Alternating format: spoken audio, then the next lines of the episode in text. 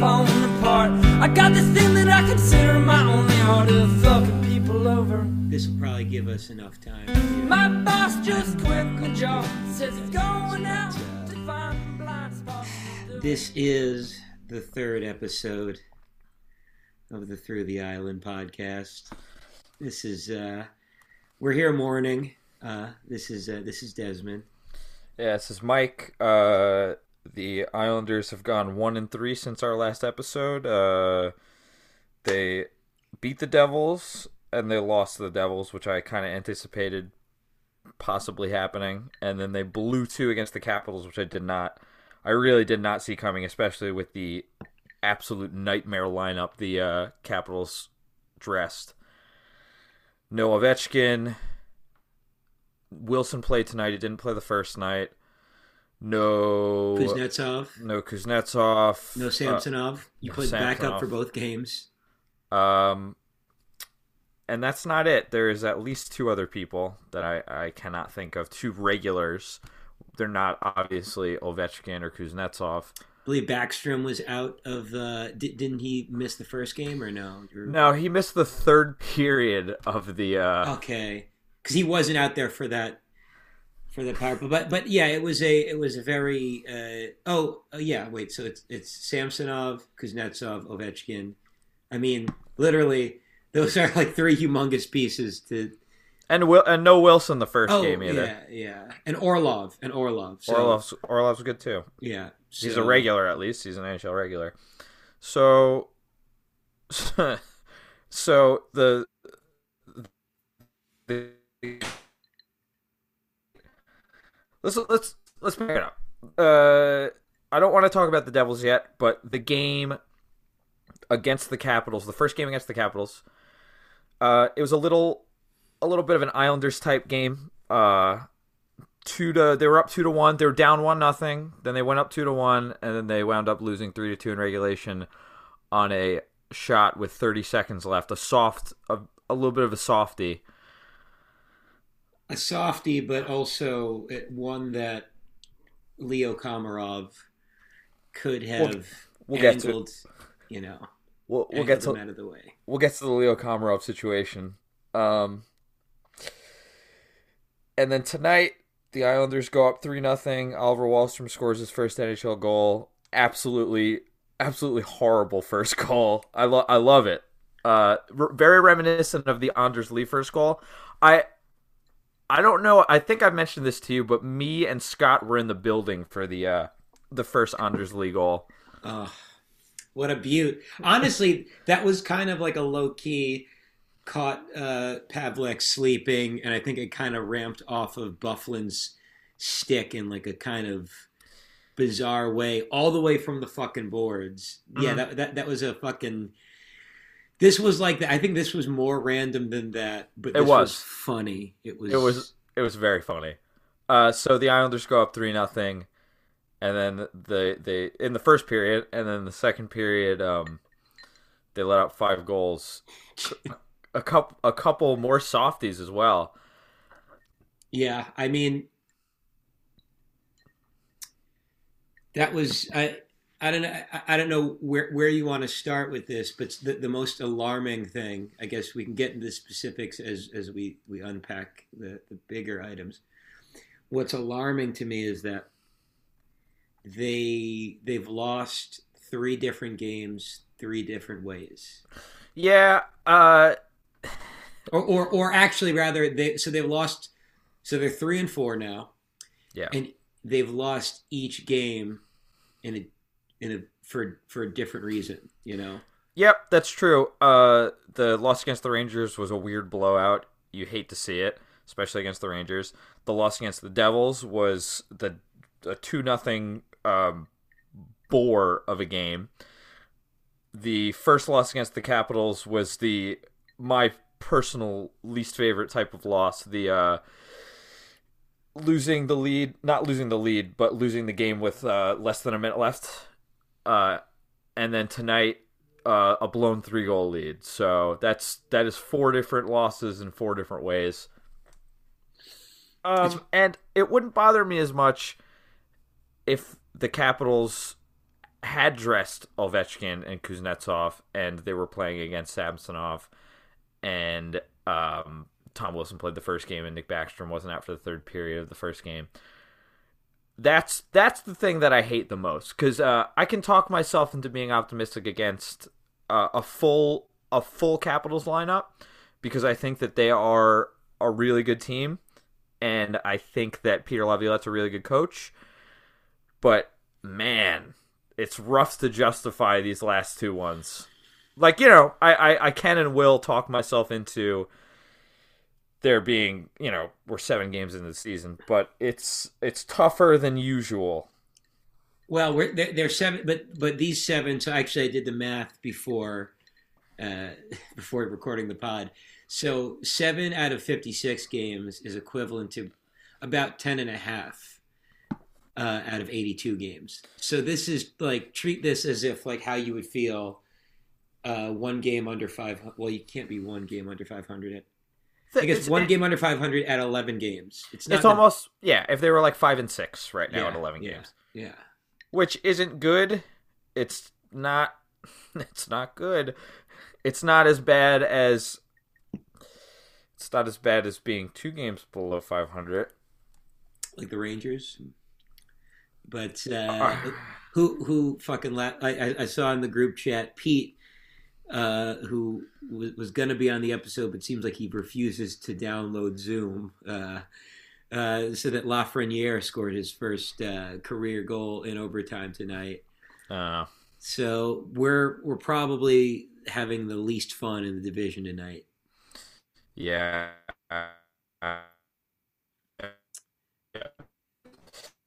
Watching that highlight right now, man, I don't like them. I don't like them. I don't like their faces or their jerseys or their. It's it's it's beside the point. So, we'll we'll we'll get in touch with Pete at another time. Um, I, I don't have a ton I don't have a ton to say about these games against the Capitals. I mean, we'll we'll get into the Leo Komarov situation, the lineup stuff. Um, but I don't have a ton to say. It was just boring in in different ways, not fun. Uh, I I I I haven't seen a ton from Brock Nelson. I haven't seen a ton from Josh Bailey. That fucking Bailey jersey, man. I, I wonder if I curse. I wonder if if it was supposed to be like, you know, We're seven He- games. he We're knew s- that I supported him, so he, I, I didn't need to get the jersey, and everything was right in the world. You know, I was right about Josh Bailey. You know, and I, and I don't I don't want to get I don't want to do this too early, but Josh Bailey, you um you shared words with that one time. Yeah, it was the Gasolina corner. Yeah, But- outside of yeah, outside of a but, uh, Chipotle. Well, actually, it was a it was a natural food store. Right. It, uh, was in Garden City next to the burger place that I delivered. Donna gasolina, Donna Uh, gasolina. but um, yeah, I don't know that that like they've been bad. You know, they they've been. It's like the, the, so the first line. Uh, I I believe the Anders Lee goal was a power play goal, correct? yeah, it was great.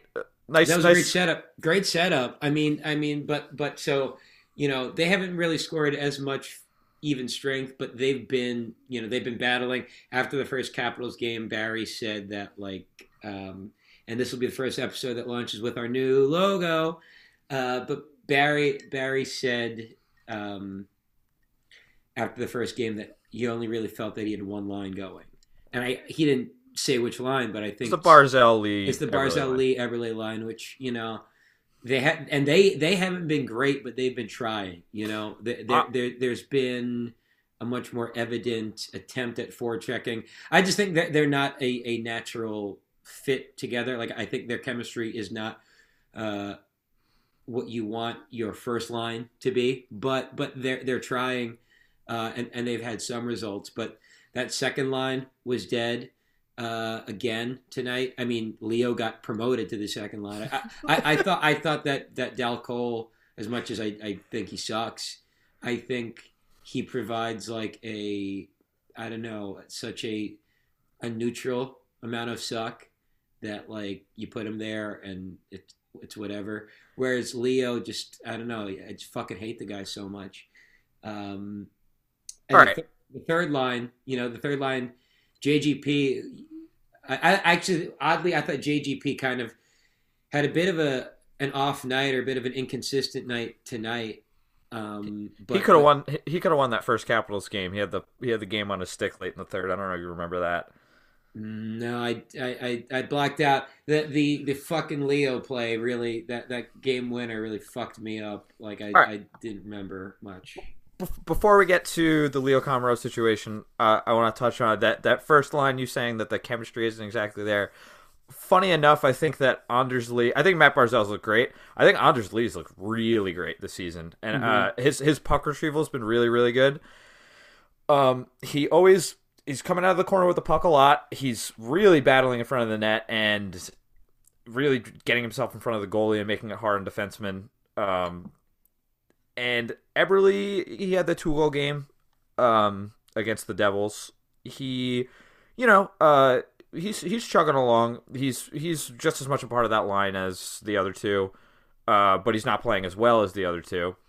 So uh, either way, the second line's been non-existent. The fact that Leo Komarov got bumped is uh, very funny, but I understand uh, why Barry Trotz did it because he was going to play Bellows and Wahlstrom, and he didn't want to play another. Even though Dal Colle is really kind of uh, being, he's graduated a bit from uh, being one of the young kids. I think he's becoming more of a regular, and his his defensive responsibility and like like you said, he's like a, a whole lot of nothing when you put him out there, but at least it's no no bad as well as no good. Uh, I think I know why Barry Trotz didn't want to dress Bellows, Wahlstrom, and Dal Colle. Uh, I get it. And um, the fourth line's been fine. They've been fine. I don't know. Are, are, are you talking? We're talking overall, right? Yeah. I don't know, man. I I, I said it. Um, you know, I, I, I thought it at the after the, the, the run. There was a lot of concern I had um, about you know the fourth line, especially especially with how they played in the playoffs. That was like that was the best they had played. That was way better than they played during the season. Mhm. Like during during the regular season of last year, uh, Cizikas and Clutterbuck were like almost never in the lineup at the same time, Yeah. and Martin was kind of lost without them. He was a healthy scratch many nights and was hurt too. So, Mhm. um, I I just don't know. I mean, I I don't think they've been. I don't think they've been great. I, I think they've been bad some nights. I, I- think about in the loss to the Devils that the second goal, which you know Sorokin should have held the rebound of, but but Cizikas got dangled uh, by by Gusev at the point, and like yes, yeah. sometimes sometimes that happens, but honestly, I I just feel like there have been a lot of like fucked up clears by Cizikas. There's been a lot of I don't know. He he seems like he's off. He's and he's the best of the three. Like Yeah. And uh Cizikas, I, I I think Clutterbuck of the three has maybe been the best, but um Uh, Martin's been fine too. there's not. I, I guess it's just maybe like that line can only do as well as Casey can lead them, and and uh, I mean that makes sense. He's the center. Yeah. Uh, but damn, man, like it's it's been rough sledding. Nothing, no line, no line looks great right now. No line looks great. I'm curious if uh, Barry Trotz really, really fucks with uh, the line situation, and I, I'm also curious about Beauvillier's status in terms of. Uh, I know he was day to day, last that I checked, but uh, he comes back, and then all of a sudden the lineup looks a little bit different. You know, they get his secondary scoring, and then all of a sudden maybe the first Capitals game goes the other way. Uh, tonight was just a all around collapse that is just a small nightmare. Um, I don't know. I I I gotta wait to see what Beauvillier's status is. Uh, I'm sure Barry Trotz is gonna do some kind of jumbling, or maybe he'll just stay with what they got and just figures got to push forward and uh, try and create force some chemistry with some of these guys. Like I, I think that uh, you could force some Pageau, Wahlstrom, Bellows chemistry, but I don't know. I don't, you know, with young guys, I don't know how long of a leash those guys are going to get after losses with Barry Trotz. I think that they both. I think Bells has looked good. He's Yeah. really, He's, he's, he's really visible. laying hits. Yeah, he's He's he's, really been hitting. He's been finishing his checks. Uh, he he had a couple decent looks tonight. He's he's trying to shoot. I think he's overall playing a pretty complete game. Um, I think the goal the goals will come. Yeah, Um, for it's him. almost like it's almost like a Beauvillier situation, honestly. Uh, the way that Beauvillier kind of um, came into his own, where he was told, "Don't worry about scoring. Do every other, do all the other little things, and the Yeah. scoring will come." And I, I kind of think that Bellows is following that same trajectory. Yeah, because if I remember correctly, it took like it took almost that that whole first month of Beauvillier's career for him to get his first goal. Yeah, Um, but but he was playing well, um, and and you know, Bellows already has his first career goal. He has Mhm. two, or so he's. It's not about like that hump. It's just about like literally this season. But I, I think, so I think I think he's been good. You know, so Beauvillier, the earliest he can come back is after the the um, the back to back with with Philly this weekend. Um, but but I mean he but Okay. even, even before the injury he was nothing, you know. And and yeah, the the problem with Beauvillier compared to Bellows, what's nice about Bellows, because Bellows is willing to be, uh, and is just built more like a physical player, he can kind of be visible in those ways where with with Beauvillier when he's not scoring, and and you know he did, uh, you know there Beauvillier did have some chances, but I, I just feel overall that second line has not been the the threat that they were. Like they really were a menace for other teams uh, in the playoffs last year. I mean, Yeah. even even against the the the Lightning, that was the line that was able to score against the Lightning, and uh, it's you know so who know I, I think who knows how much things could could get shaken up. Like on some level, I really as I, I know that you don't want to mess with the first line a bit, but like I kind of wonder if so. So as you said, Bailey and uh, I mean as you said, uh, Lee and and Barzal are they've been the two bet the, the better two. yeah they've been the better two. Um, I, I wonder if and I pretty sure I said in the first episode with Eberle, I just don't think he's good enough to to deal with uh, those you know the the top pair defensemen.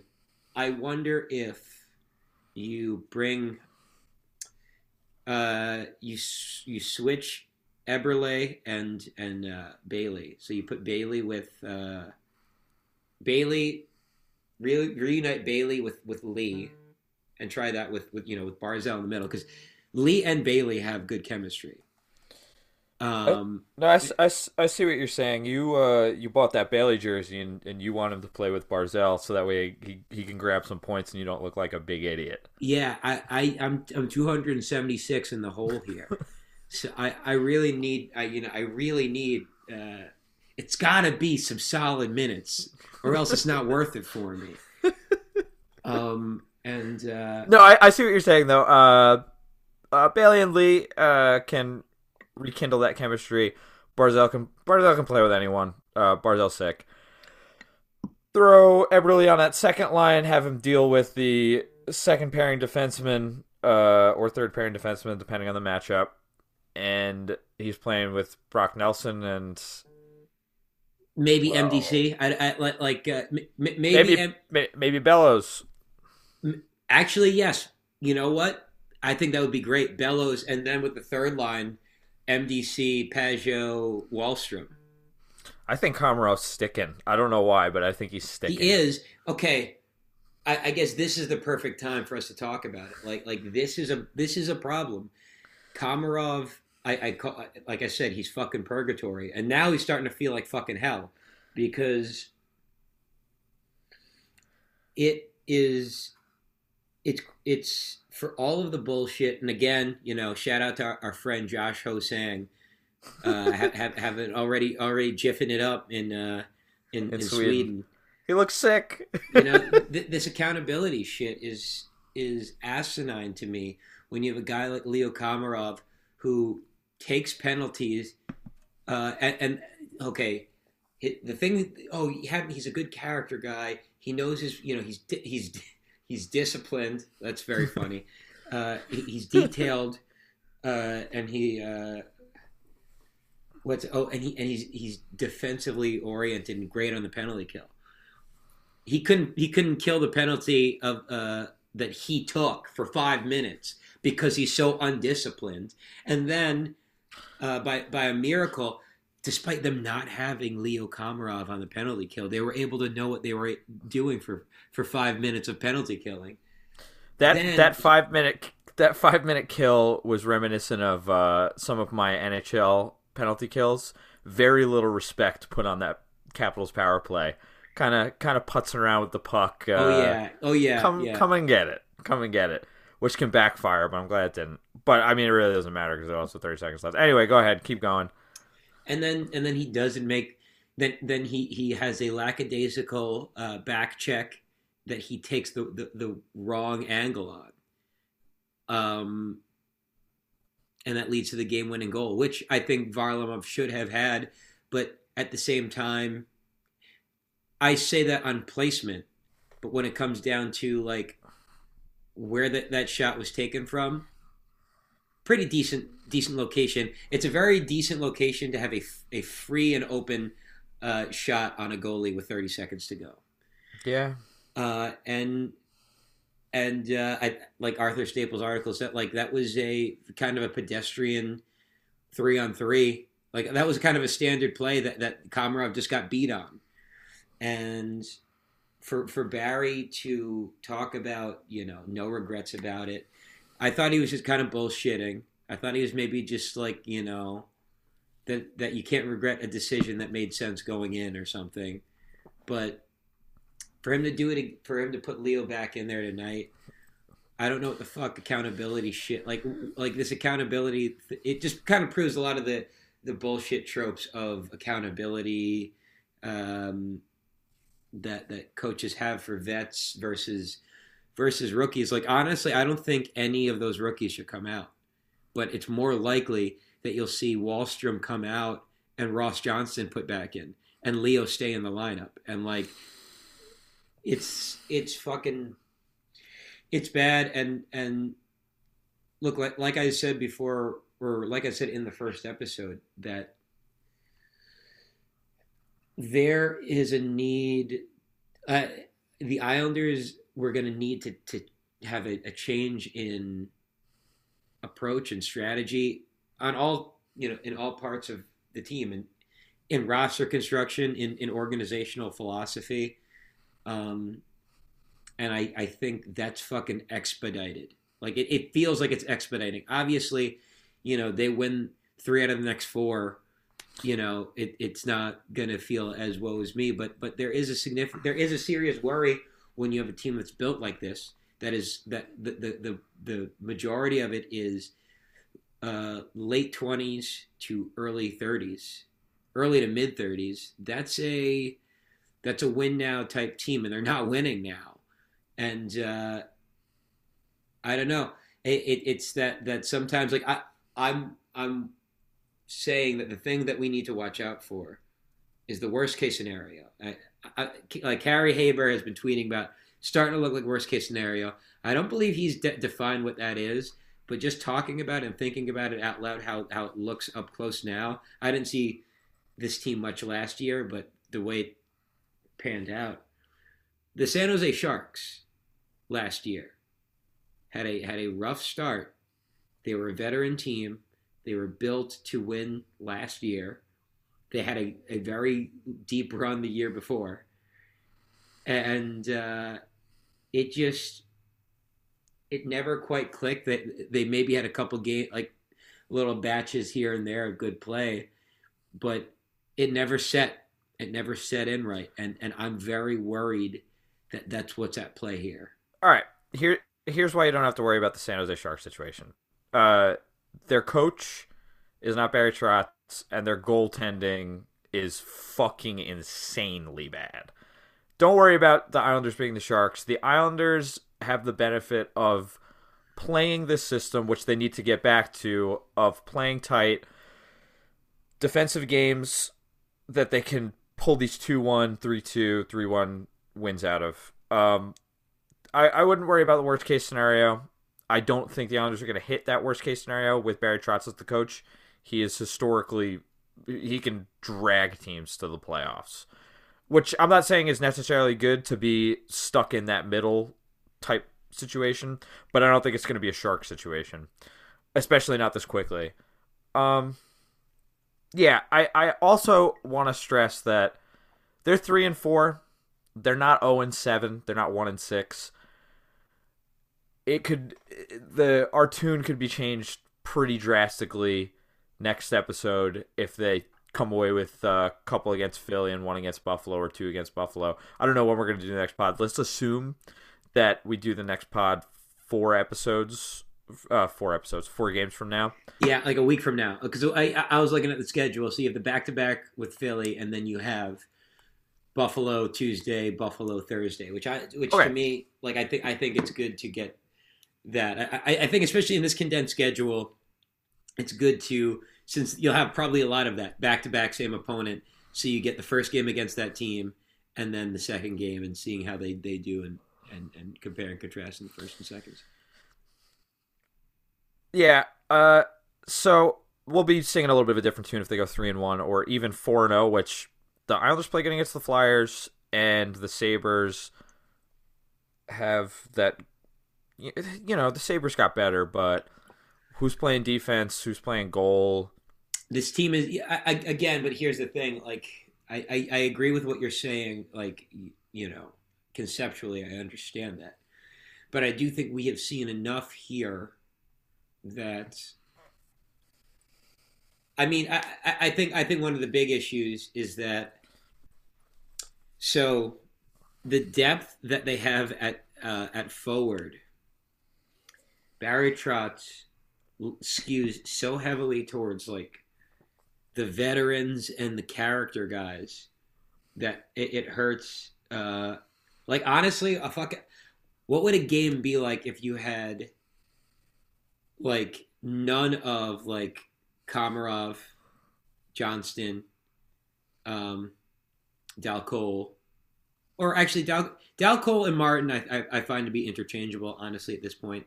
But like Yes. one of one of those two out, and then you had in Bellows, Wahlstrom, and uh, and that Timashov guy. Oh, Timashov. Yeah, I wonder if he gets a if he gets a look. They they they need to they need to do like because I I think I get you don't want to tinker too much because you know if you tinker too much, you know what the fuck's gonna happen. But uh, look, the guys that uh, you've given seven games more or less to the same crop of people. Bring bring new people like bring bring new people in. Just because like I don't know, man, something's funky. I don't know if something's gone on in the locker room, but Nah. like I probably not. But I just think they're just They lost a couple. They lost a couple games in weird ways.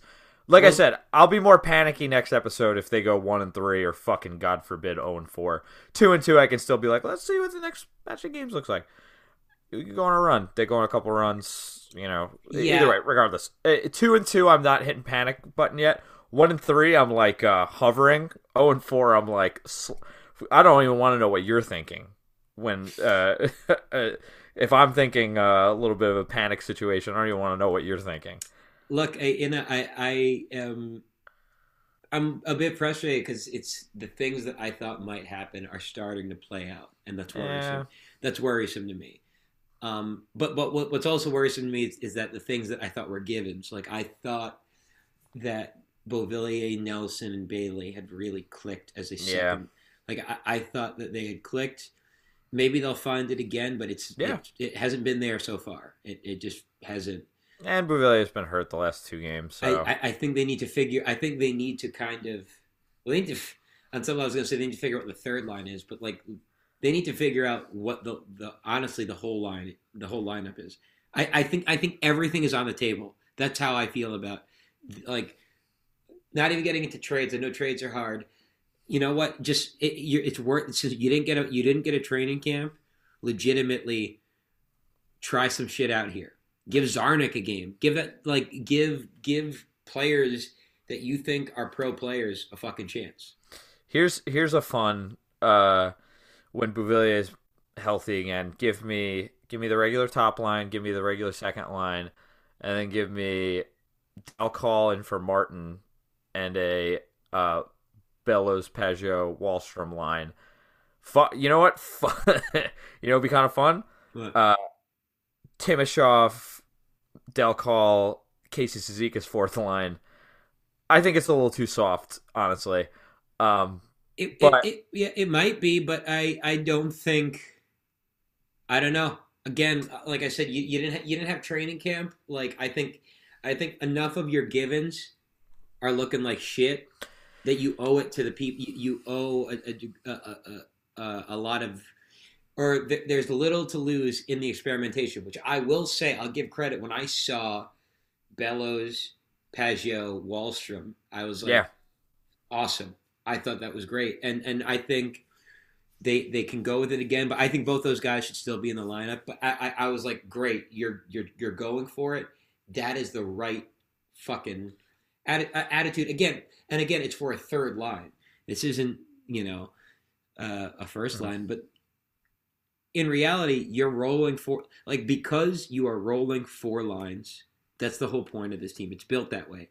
That's part of the frustration of this team is that like, why there is reason to panic is that every like players' ceilings are so low that average nights or or you know a below average night can be pretty pretty suboptimal. Like a below average night can be, can be pretty detrimental. And when you have as many players playing below average uh, right now, it's fucking ugly. It, that's really what it comes down to. yeah. Well, we'll we'll see what the next four four games brings. Uh, let's let's move away. Let's move away from this a little bit and get into some more stuff. Uh, get in some uh some stuff that's not Islanders centric, and then we'll circle back to what the next four games look like quickly. Give a couple small predictions, and then and then we'll wrap her up. Uh, I see you have on your on your outline here around the league any games you've watched.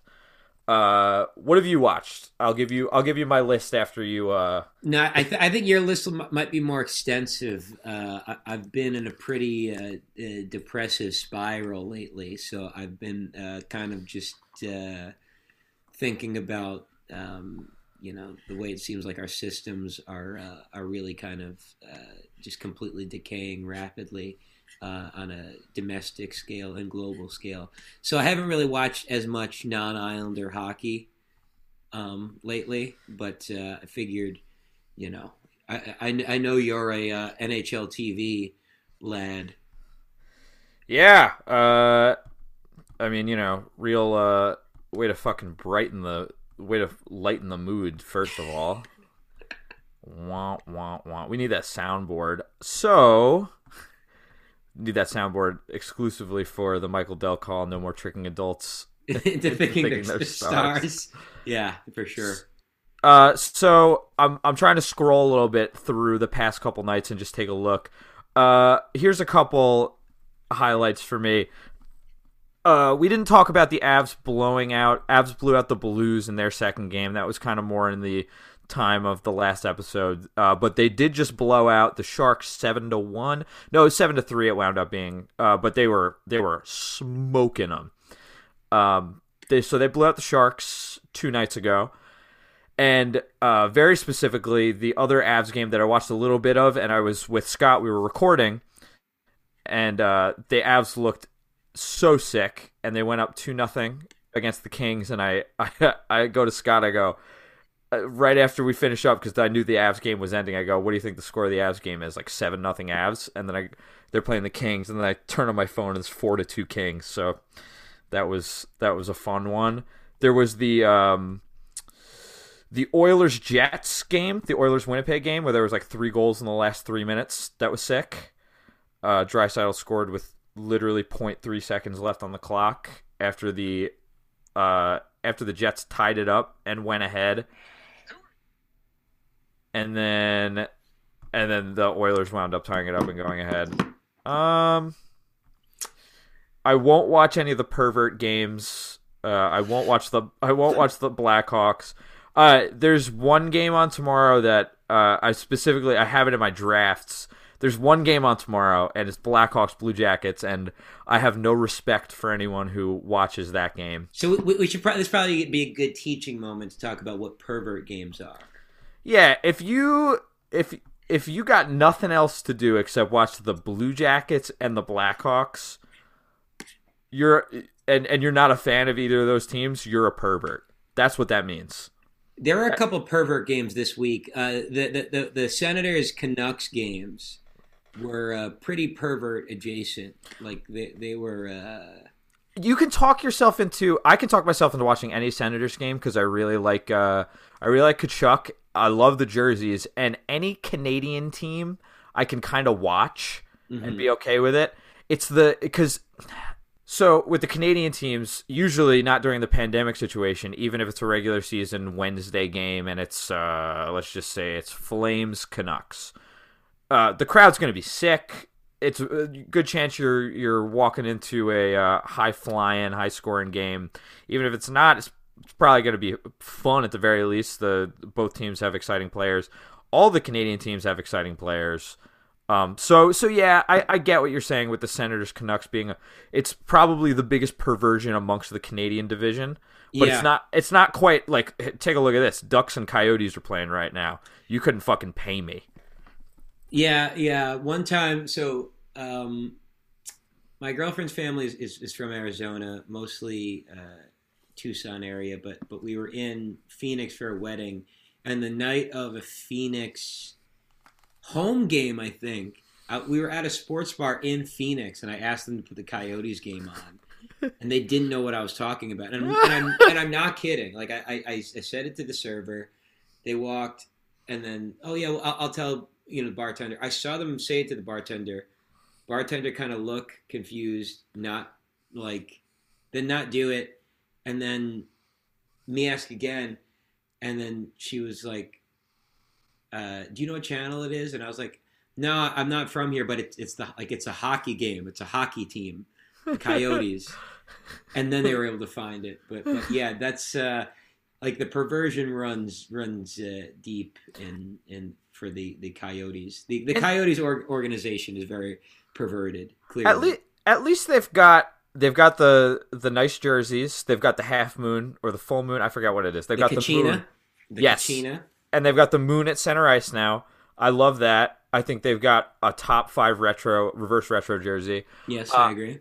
And and I'll be honest, like uh, it, it's really it's circumstantial. But if I'm home I don't know about I don't know about you, but I've got other things on my mind where if there's only a Ducks Coyotes game on, I might flip it on to see if the Coyotes are wearing the Kachina jersey. Oh and yeah, if they are, sure. yes, yes, literally, yeah, you're right.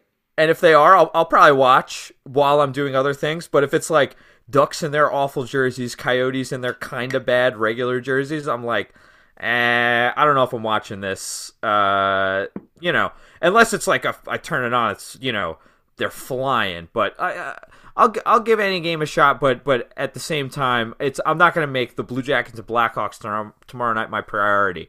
If I see the game's five five uh, in the second period, I'll turn it on. I'll see what's going on. But uh, it's I, I have no respect for someone who uh, who revolves their night, their Friday night, even even in the pandemic situation, around the Blue Jacket Blue Jackets Blackhawks game if they're a fan of neither team. Yeah, tomorrow night I'm I'm going to be watching Jimmy Eat World is doing a, a, live stream of them performing futures, and the starting line is doing a best of set at like 9 p.m. So I'm not going to watch uh, that pervert game. I'll probably just watch reruns of Seinfeld. Let's go. That's a, that's a good that, that, that's a good call. You know, and and the Ducks like you know I I loved like I loved the old jerseys. I even love uh, I love John Gibson. Oh, John Gibson's sick. I Uh, love Getzlaf, man. I think Getzlaf's sick. I, I I, I hope- Zegras, man, I can't wait for Zegras to be in the NHL. The way he looked in in, in juniors was fucking nuts. So is he is he playing? Uh, I I know that he was at camp for them. Um, I don't know if he's playing. I know I like Silfverberg. I think Zegras played really well in World Juniors, but I think we're getting ourselves into a. Uh, we'll have to ask Pete honestly, but I feel like we might be getting ourselves into like he's like a, a regular third liner situation, and he's gonna kind of he's gonna kind of fall into the league Interesting. put up like you know put up like eight ten goals a year like he looked sick in world juniors yeah but you know it's a it's a short tournament uh i don't know i'd have to ask pete i'd have to listen to some of the uh draft guys uh, get their take. I know pronman I, I forget what pronman said about him. I who knows with with these I, guys. Be- I believe he has pretty substantial. I, I like I like if I if I recall correctly with, with Pete, who fucking scouted him however many fucking years ago when he was like a, a wee lad, but that the, the that uh, or or no, it wasn't wasn't there that, that tweet that went viral of like Zegras, like some guy tweeting about Zegras like seven years ago. Like he must have been tweeting, Yeah. like, seeing like a, a twelve or thirteen year like I, I think he was like six or not six. He might have been seven or eight years old. I think he was eight years old, which is way crazier than tweeting about a twelve-year-old. Like, watch out for this kid; he's going to make the NHL. An eight-year-old? That's fucking crazy. But yeah, like Zegras is, is someone I'm looking forward to. But but for the most part, the the the the Ducks and and before I, I think we just got to make sure we, we credit. Uh, isn't didn't Ryan Lambert kind of coin the- Yes. the, phrase uh, watching uh, watch what what game was he watching? Like he said he was watching some It- shit team, like some some shit matchup, like a pervert. Yeah, it had to be some kind of Blue Jackets, Coyotes. Now, obviously, they don't play in the same uh, division, but you know what I mean. Yeah, Blue Jackets, Coyotes, Blackhawks. Uh, I don't know who else you'd. If you're not a fan of the Islanders and they they play like this and they got a record like this, they're they're in fucking pervert territory. I'll tell you that yeah, much. yeah. They got yeah, they got Barzal. That's something. That's something that you know he's high flying at least, yeah. but but it's still you're in pervert territory, big But- time. and the Ducks, the you know the Ducks uh, have lost. They, they they've just been a loser franchise, and they lost. Uh, they lost uh, over the weekend um, in the the Pierre Luc Dubois uh, sweepstakes. Uh, Yeah, good transition. Good. Tran- you like that? That that was a that was a, a little uh, that was a little uh, Dobson uh, outlet pass. Yeah, not bad. Not bad. Yeah, so uh Pierre Luc Dubois for Laine uh Roslovic. I think the Jets threw in Nope, I think the Blue Jackets threw in a pick as well. Third rounder. Yeah, I believe third. So I'm fine with it from both sides. I didn't realize that uh, Pierre Luc Dubois' dad worked for uh, Manitoba Moose, Mooseheads, Moose. I forget which. Um, so I, I think he'll give. I think he'll give Winnipeg a real shot. I I love watching Winnipeg games actually, uh, and partially because I, I really did wa- love watching Patrik Laine. I I I think they've got the coolest.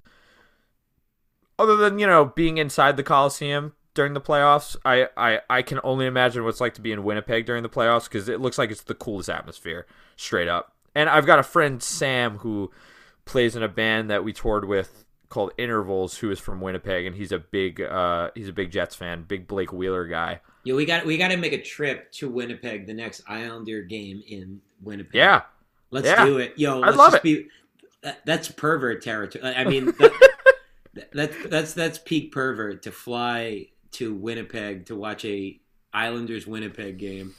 I've always I've always told uh, I've always told Lauren that I uh, I would love to just spend a couple days in Winnipeg and just see what see what goes on there. I, I, I, you know, a lot of great wrestlers have come from there. Uh, Weaker than are the Weakerthans from uh, Winnipeg? I know Joni Mitchell's from Winnipeg, I think, if not very close to Winnipeg. Um, but, uh, but uh, anyway, uh, so so how do we how to as a trade? I'm I I like the fit for the Jets.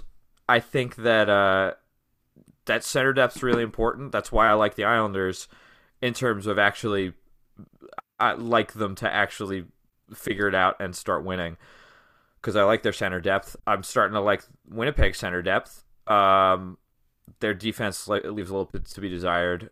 Great goaltending, um, but the Jackets get the Jackets center depth's a little curious, but they do get Laine, who's a, who's a nice little winger. Roslovic's the center, I believe, who the Jets were playing at wing. Um, I'm curious to see how Roslovic pans out. I haven't seen a ton from him when I've watched Jets games. Sometimes he's scratch, sometimes he's playing wing. Uh, curious to see what Laine under Tortorella is like. I'm a John Tortorella apologist. I think that he is a good coach. Uh, I I think it'll be really funny if the two of them don't get along, though. I mean, I, I like you know people. I, I remember you know when when Pierre Luc Dubois got benched, and you know like one of the things that people all keyed in. I was like Marian Gaborik like retweeting something more or less like implying that was uh you know he's been there and like that's how yeah and you know you know what's so funny though? I mean you saw the you saw the pierre luc dubois shift right? Yeah. Oh it was horrible.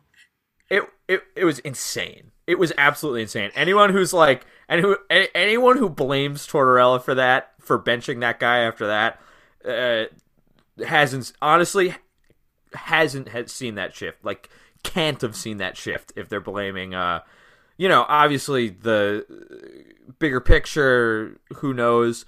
I know that like he's he's been really weird about the reason why he wanted to get traded and has claims I don't know if this is, you know, him just being polite, but claims that it has nothing to do with Tortorella it's just like he's a very unhappy person in Columbus, which I guess speaks volumes about Columbus, the city. But like, I, I don't know. I, Columbus feels like one of those. Uh, it's like a fine city. I, I know it's not Manhattan, but I don't know. It's it's a weird. His his reasoning being so secretive is weird. We don't know. I, I, mean, everything, everything from you know, from Thirty One Thoughts, and I, am not sure if you listened to, to, the Thirty One Thoughts podcast interview yep. with uh, with with Jarmo Kekalainen. I did. I, I thought that was very interesting. I yeah, thought, you know, Jarmo was very defensive about the the city. Uh, he was very um, clear in that that uh, you know he I, I don't know. It, it's it, it just seemed it seems like a situation where we don't know. He claims he doesn't know why. He's he's claimed in other interviews he doesn't like that that Dubois has never been clear to, to his teammates, to his coach, to anybody on why he wants out. Uh, you know, I, I, I have seen you know, Reddit and, and Twitter theories that like he didn't want to be around all the uh, the QAnon folk uh, in in the Columbus Blue Jackets locker room. Oh, um, sure. I bet. I bet it's uh, uh, Seth Jones. Seth Jones is a uh... Seth Jones is liked. Not great. Not great. Not even good. Actually, bad. Very bad. Particularly bad. Uh oh. But hey. but but I, I don't know. To me, like that that just you know, as much as I love for that to be the case, like just like oh because you guys are such fucking like abhorrent pieces of shit it's you, definitely not you lost it's definitely not the case like yeah i, I don't want to get a little bit too much like uh msnbc watcher fanfic you know level of uh uh like like uh you know the the trump reply guy grift of like the the the, the liberals that Mr. always show up mr president you yeah. can't uh you You the guy, that guy Jeff Tiedrich that would like always tweet, "Sir, this is a Wendy's." Like he did that for like four years every day, like five times a day. That was his life. That's that's uh, bordering on pervert behavior. Oh, that that that's for sure pervert behavior. Um, yeah, blue blue check blue check lib shit. Um, but yeah, yeah, so as much as I, I love to believe it's it's it's that, it's definitely It's. I, I, I mean, I, I- I could. Is there? Is it conceivable that he finds them to be annoying as fuck?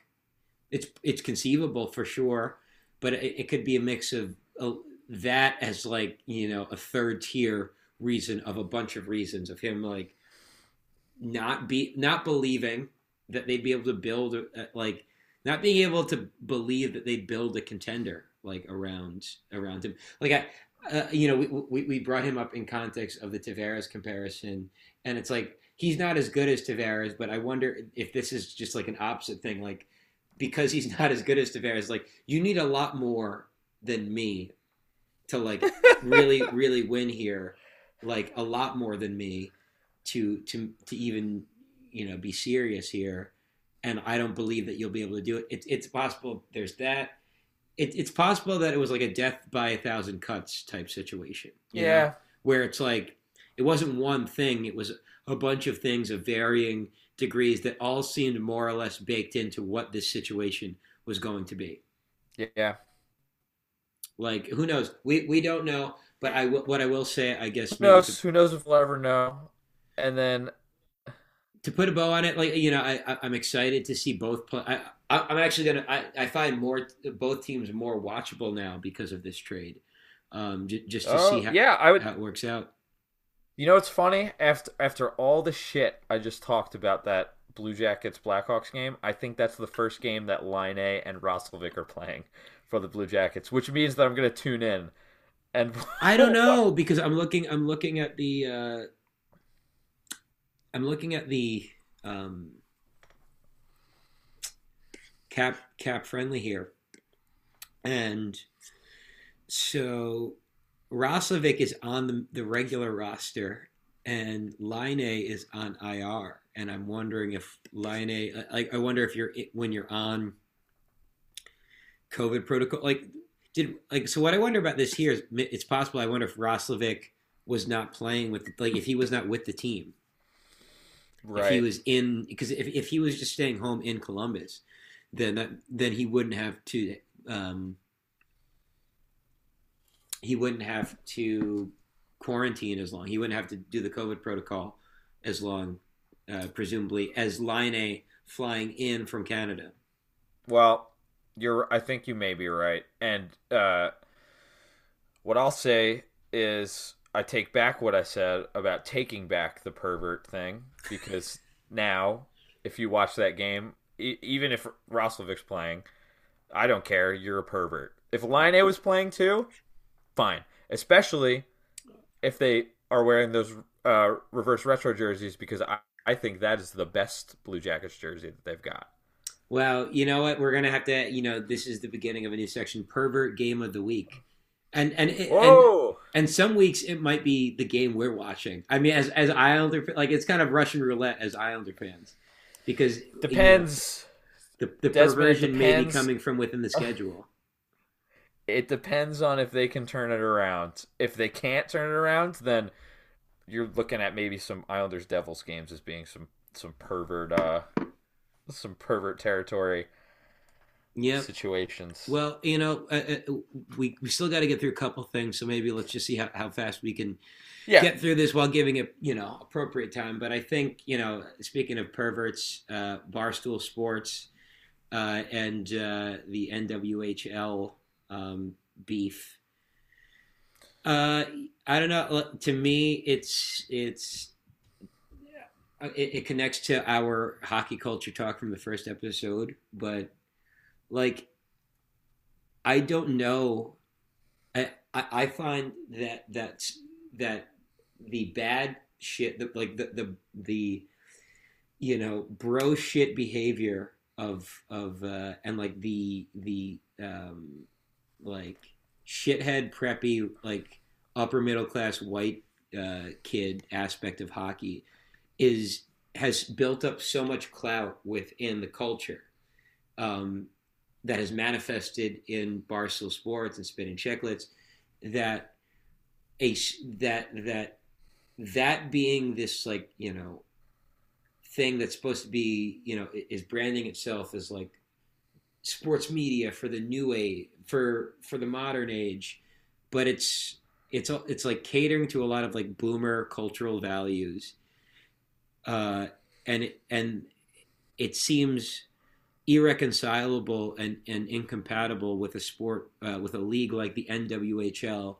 which is very seeming seemingly trying to at least organizationally and and with a decent amount of players in the league trying to push for it to be a deliberately progressive uh, sport in its values and its business models, kind of like what the WNBA does. Mhm. But you know, with but it does need to grow, which then you know leads to Erika Nardini from Barstool, like trying to, you know, bring attention, which you know it's good to bring attention, but the, the, the attention, the concern of the NWHL side is we don't want your company that like coddles racism and sex, not co- at, at at like worst is blind to like racism and sexism, Mhm. uh, or at, at best, uh, at best you would say is like ignorant to how damaging its its cultural pers- like interactions are, but that's it, it. It doesn't deserve that that benefit of the doubt when it's broken it so many times. That the worst case scenario is that they are just a racist, sexist company or a company that is fine with sexism and racism. Which you know what what's the fucking difference there?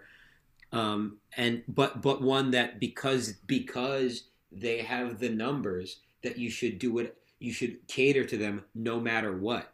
Which then breeds into this this issue of with the NWHL is like okay, if we were to like continue to co- like to to work with you, and then even you know let you buy a team, that that you wouldn't just make this about yourself the way Barstool always does, which is what they've done in the criticisms of them in this whole thing. It's never been about actually analyzing what the claims, the the well worn, well tread like territory of like the claims of racism and sexism against the company. They never respond to that. They never adequately respond to that. They never react to that. They don't change anything they do because they view changing and evolving as letting the libs win, letting the keyboard warriors win. It's a very like bizarre thing to be proud of as an adult, um, unironically. Um, and and to, to me, so it, it just seems like this was a, a, a bad this was a bad uh, situation that was always going to be incompatible. And, and sure enough, the, the the the loudest and worst people in it are are uh, you know just fucking running it into the ground. Um, running it into the ground uh, and and the, the the the sport of women's hockey is suffering throughout all this. Yeah, I think that you're pretty spot on. I so I really just kind of saw this scrolling through Twitter, saw little things about this. Still, I'm still completely like I'm still relatively unclear about what the the situation was, what started it. But I think even just through what you just said there, I, I can surmise that it was Barstool trying to bring attention to the NWHL, the NWHL being hesitant about that because of Barstool's history with all of the, uh, in particular, sexism, some racism situation stuff. And uh, I, so what's what's interesting is you brought up Spittin' Chiclets, and uh, I will I will listen here and there. Uh, because I, I think R, I think Ra is like really uh like he's pretty good. I think uh Bissonnette's uh, learning and getting better uh a little bit but did you but, see, did you see his his video for for uh, for Nardini?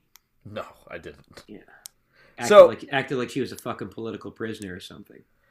what what I'll say is curious enough I was listening to they just had Bob McKenzie on and Bob McKenzie brought up uh brought up white privilege within hockey Mhm. and and was talking talking about it like pretty competently and just about how like people within the hockey industry. And he you know he was saying like yeah hockey culture isn't always bad you know which isn't you know you know he's he's Bob McKenzie he's been he's been with the league for I don't know how many years whatever.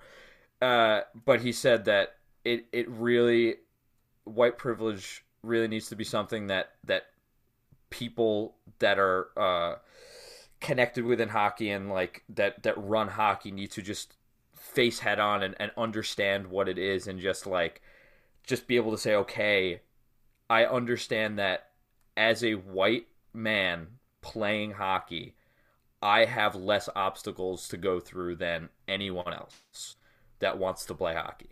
And i thought that was pretty good. They didn't really have much to add to it. You know Bissonnette and ra were kind of like i agree well said.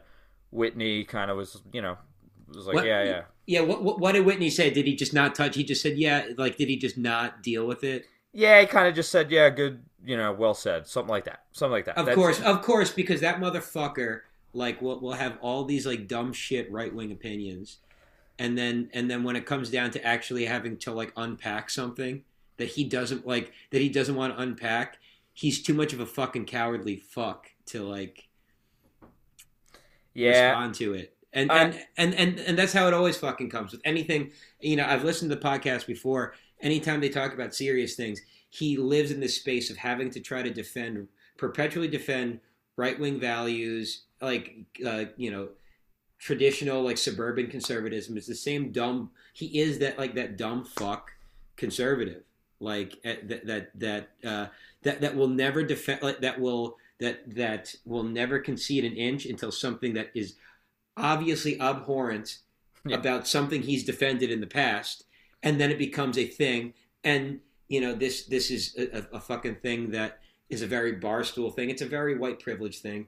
Then it becomes something that once they can't, once it's something that's obviously their guy or someone like them, so like some something that that's a manifestation of something that they've been in in defense of in the past it becomes this well no everybody's a little bit you know what? Everyone's got to be better. And it's like no motherfucker you do no like you do no personal analysis of any of this shit. And like that's what it comes down to with this like with the nwhl the way like you know barstool will fucking talk about they'll do that whole fuck identity politics blah blah blah all that shit. They'll, they'll take the right wing angle on it and then once nardini is, is criticized it becomes like you know oh i'm just a woman trying to do stu- something for other women and i'm getting stomped out. How sad is that?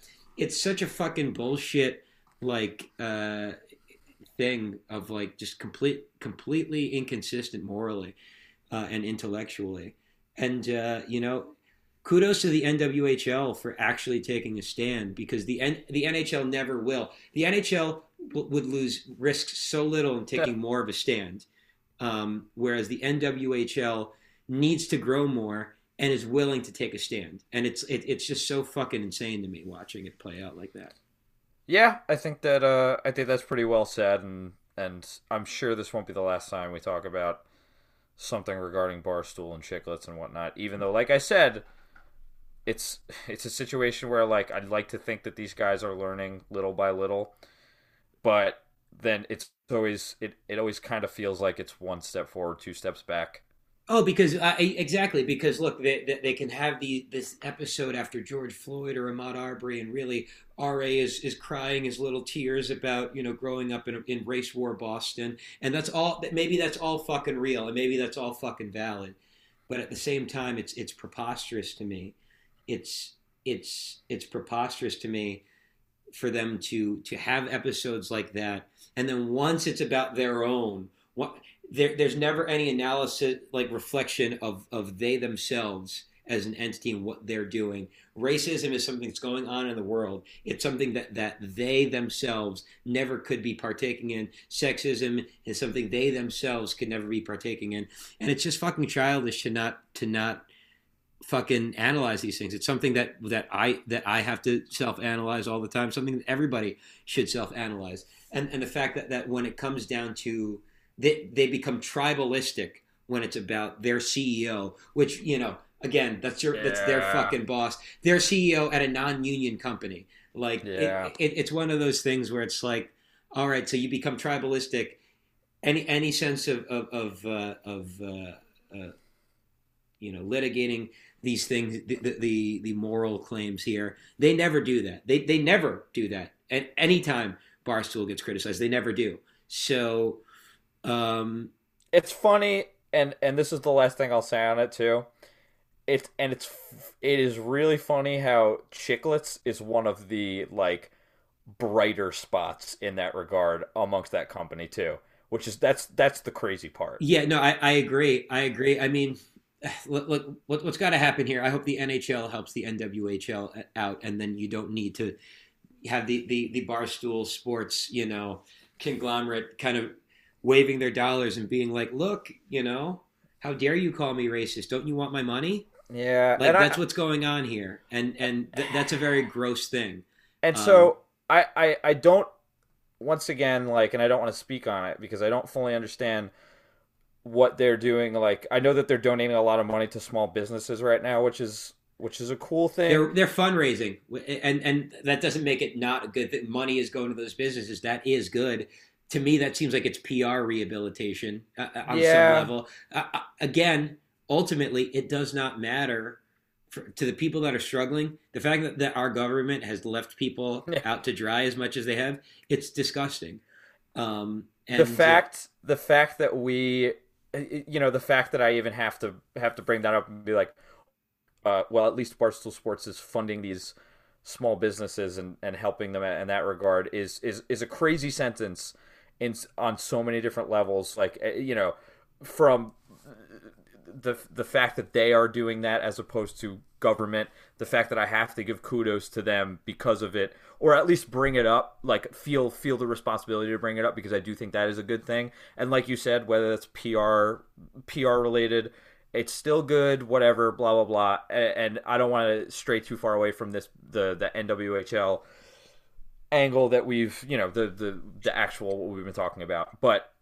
It, it it's a whole it's a whole can of worms. I feel like whenever you bring whenever it's brought up, and like I said, I'm sure it won't be the last time we bring it up, and I'm gonna be sure to listen for whatever they say on it, and we'll we'll have to discuss, you know, because I'm curious myself and, and and we should talk about the NWHL. You know, I, yeah, I, we should. I, I, try to watch the games. I, I caught the the Riveters six game um, over the weekend. Uh, I thought it was really good, and and I thought the the White Cap. I saw the Whitecaps uh, shootout win over the six, where they came back. I think they were down like five one or something.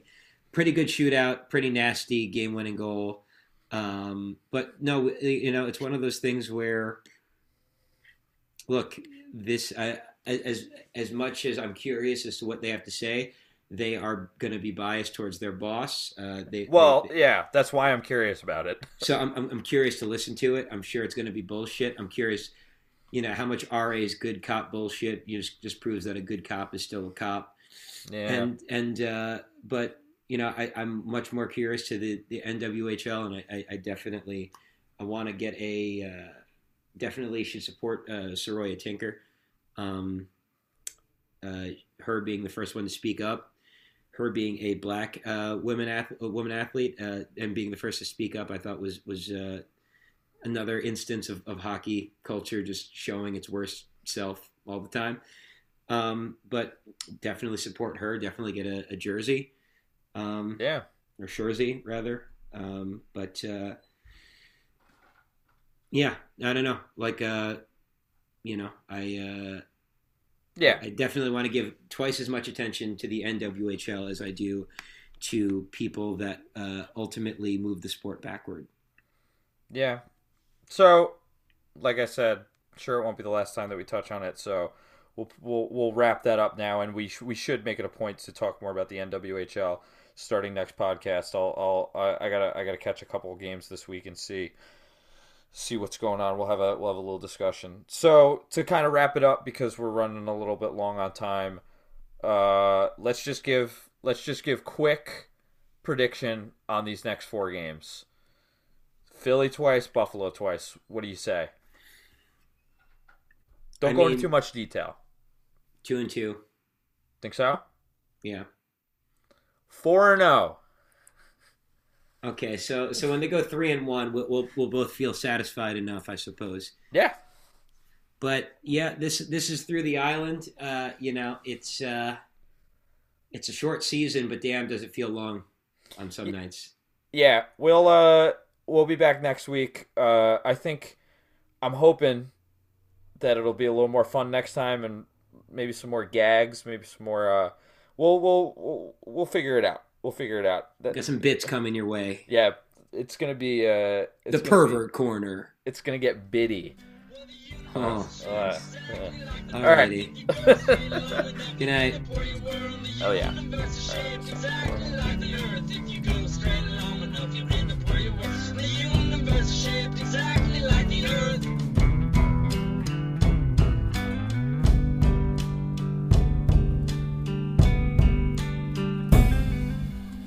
Everything that kicking together is falling apart. I got this thing that I consider my only art of fucking people over.